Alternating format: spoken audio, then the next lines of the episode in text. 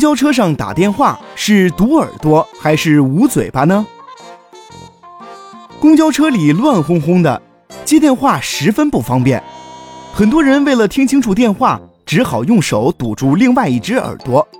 可事实上，这时候捂好自己的嘴巴，可能比堵耳朵更管用。人的听觉很神奇，当你与自己心爱的姑娘说话时，即使有人在旁边跟你搭讪，你可能也听不到，尽管这个声音比姑娘的声音大很多。这就是著名的鸡尾酒会效应，它在很大程度上说明了人的专注力所起到的巨大作用。当然，这也需要一个前提，那就是被关注的内容必须连续而完整。如果都是走在乡间的小路上，该出手时就出手，床前明月光，这类上句不接下句的怪话，就很难辨认出来了。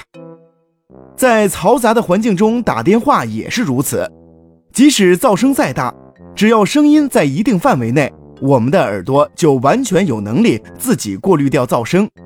而如果超过了这个范围，即便堵住了另外一只耳朵，也无济于事。